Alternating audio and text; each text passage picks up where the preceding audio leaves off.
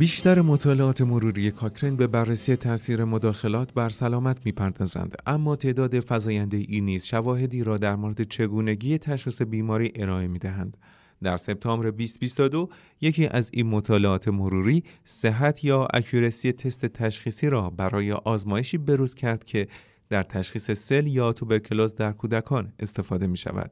مصاحبه مایک کلارک سردبیر پادکست از کتابخانه کاکرین با نویسنده اصلی الکس کی و نویسنده همکار آن تارانس از بیمارستان کودکان تگزاس در هیوستن در ایالات متحده را میشنوید که در مورد اهمیت این مطالعه مروری و آخرین یافته های آن می باشد.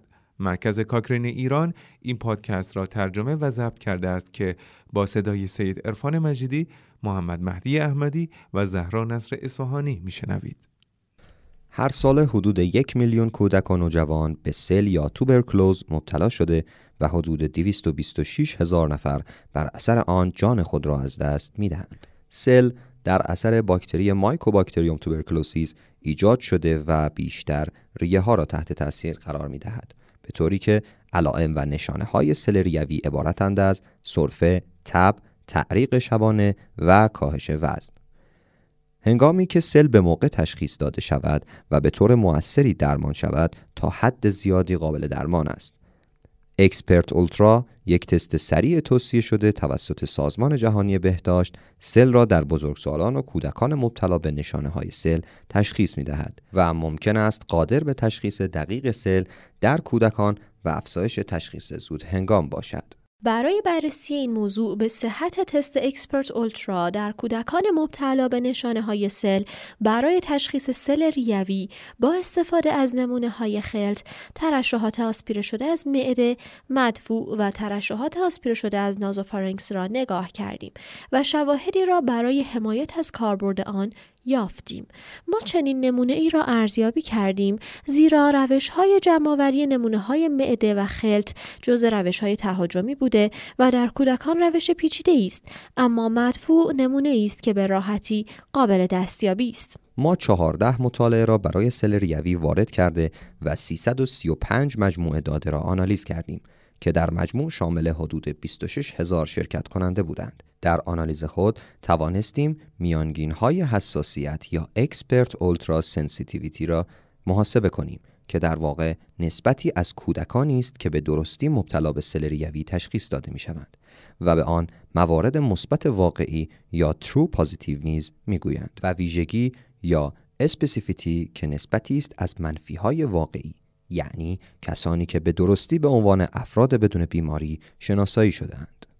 با توجه به نتایج به دست آمده پنج مطالعه برای نمونه های خلط انجام شدند و Xpert دارای حساسیت معادل 75 دهم درصد و ویژگی 97 ممیز یک درصد برای آن بود.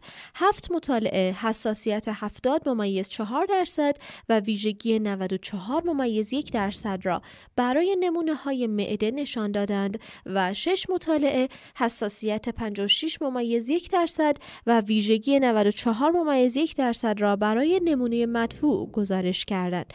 اطمینان ما به این شواهد برای حساسیت تست در نمونه های خلط در سطح بالا و برای ترشحات معده و مدفوع در سطح متوسط قرار داشت.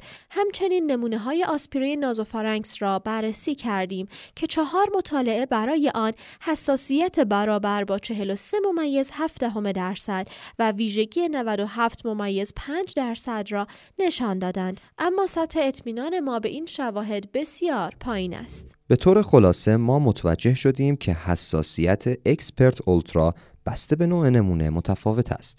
خلط بالاترین حساسیت را دارد. پس از آن ترشحات معده و مدفوع قرار دارند. ترشحات نازوفارنکس کمترین حساسیت را بین انواع نمونه ها نشان دادند. ویژگی Xpert Ultra بالا بود و نشان می دهد که موارد کمی را از سل ریوی از دست خواهد داد. بنابراین یافته های ما از استفاده از Xpert Ultra به عنوان یک تشخیص مولکولی سریع اولیه در کودکانی که برای بیماری سل ارزیابی می شوند پشتیبانی می کند. از شما متشکرم. اگر مایل هستید در مورد این تست برای تشخیص سل ریوی در کودکان بیشتر بدانید متن کامل مطالعه به صورت رایگان در Cochrane و با جستجوی ساده عبارت فارسی انجام آزمایش Xpert Ultra در تشخیص بیماری سل کودکان یا عبارت انگلیسی Xpert Ultra Assay for Tuberculosis in Children در دسترس قرار دارد.